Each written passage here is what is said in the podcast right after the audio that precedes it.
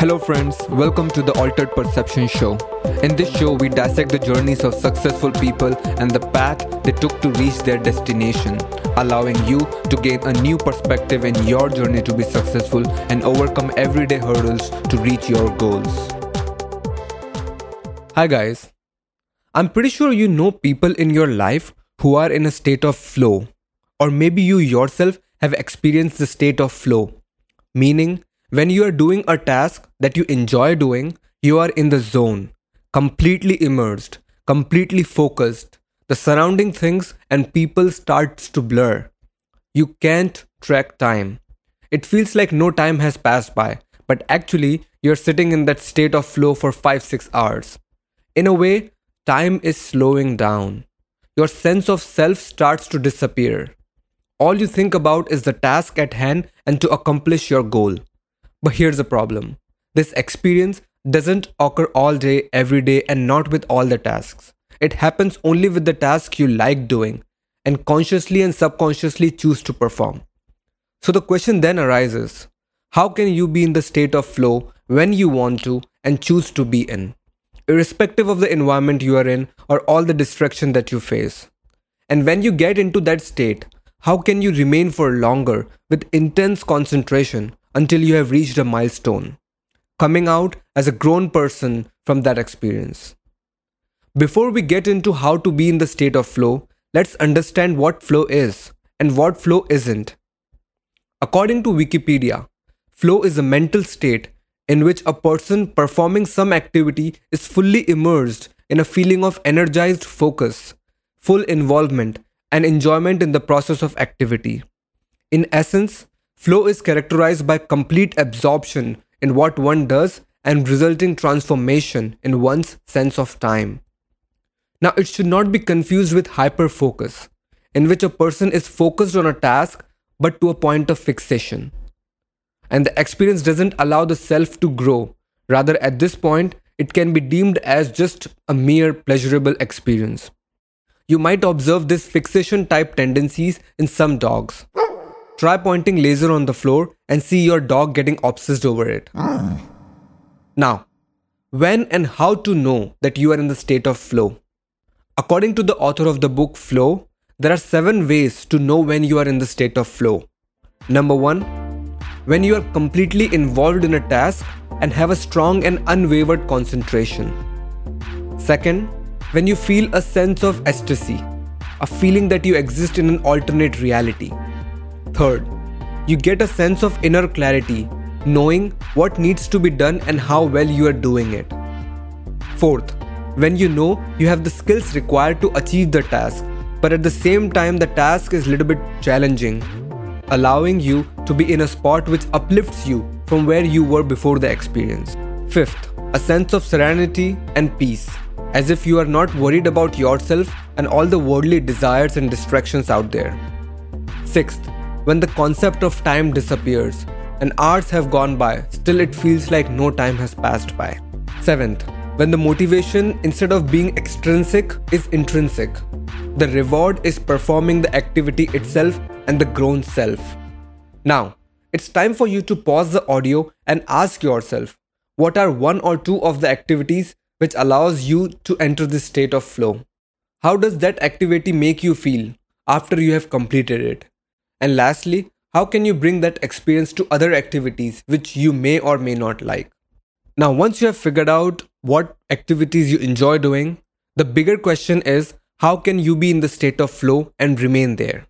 Also, it is important to understand that our purpose is not to be in the state of flow. Rather, we need to focus on achieving a goal.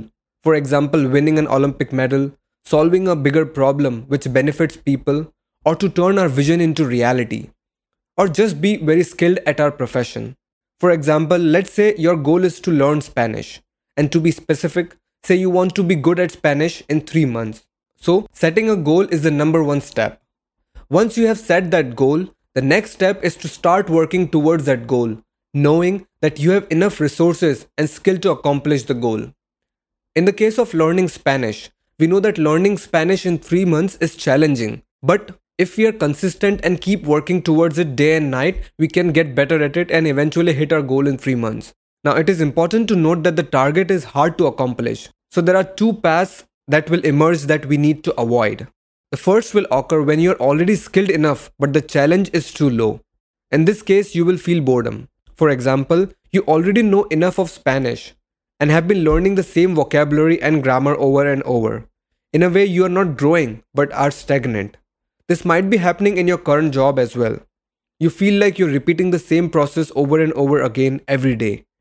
What do you do when you feel like you're hitting the wall? In the book Flow, the author mentions that the only way to enter flow when your skill is more than the challenge and there is an element of boredom is to increase the challenge, meaning it's time for you to step up. For example, sharing the skill that you have acquired with others, or to get into a new firm where the challenge requires you to increase your skill, helping yourself to grow.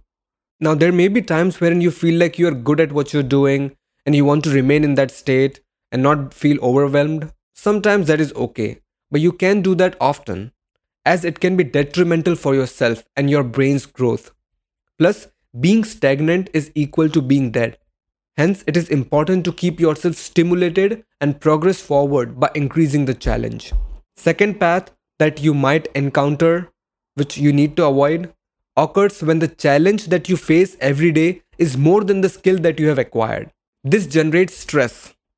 Over time, this stress can accumulate and can make you depressed or make you want to move away from your work. And you might feel like maybe the profession is not for you. Now, how to avoid this excessive stress and be in the state of flow? There are two ways. Number one is to decrease the challenge that you are getting every day so that you can still use the skill you know and be sane. But then again, if you keep doing that, you might slip into boredom.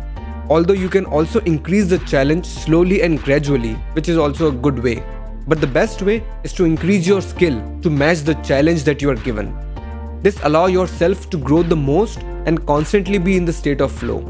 Now here's the thing. You should remember that this is specifically for activities that you really want to pursue and not with the tasks that you don't like doing. For example, in the case of learning Spanish, which we need to learn in 3 months, this can be achieved by immersing yourself into Spanish speaking environment which will allow yourself to learn the language faster. Now I know that the challenge is more here. The way to grow fast is by keeping up with this challenge and working on what is giving you the most stress.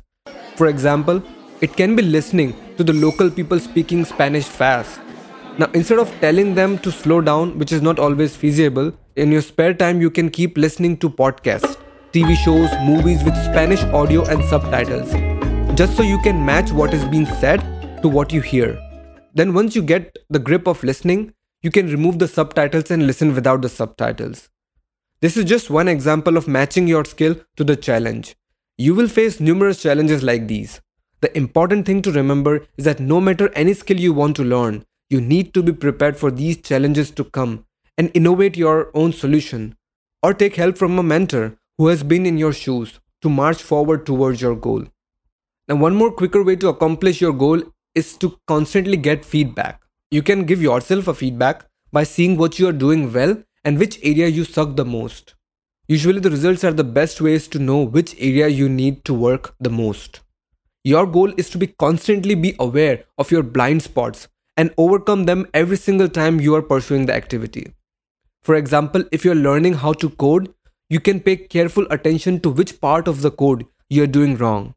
Usually, your editor will point you to it.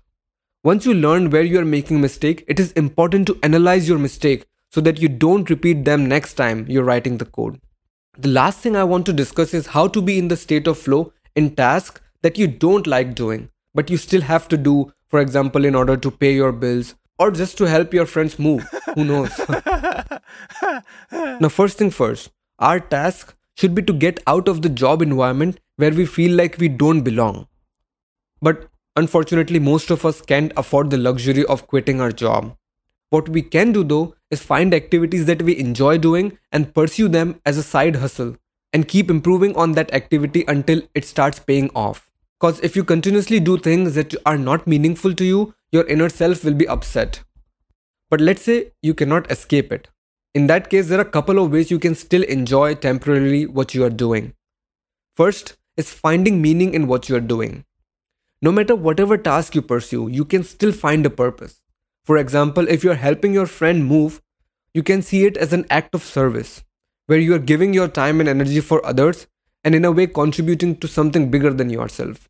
Second, if you know that you cannot escape the task, then you might as well enjoy it by being present in that task rather than thinking about how much you hate that task. This helps you to be in the state of flow with almost any task that you are in. Just being present in the task, aware of the task at hand and the people around you. Third is to think of ways you can learn from the activity before you actually start performing the activity. The learning mindset allows your brain to open to possibilities to expand, even in places where you feel like you are stuck. One thing I like to say to myself is that no matter whatever the work, I'm going to learn something and grow from the experience. This positive reinforcement allows you to take every work day, one day at a time, allowing you to grow even in tasks that you don't enjoy doing. And think about it. Worst case, if nothing works out, you will be good at something and you can fall onto this activity at the end of the day. These are some of the ways you can enjoy activities that you don't like doing. And these ways can help you to be in the state of flow all day, every day, no matter what circumstances you are in. Because ultimately, our goal is to be present where we are. Be grounded, keep flowing like the waves in the ocean until we reach our ultimate destination and become one with thee. Thank you guys for watching the show. Stay tuned for more episodes. Take care and ciao.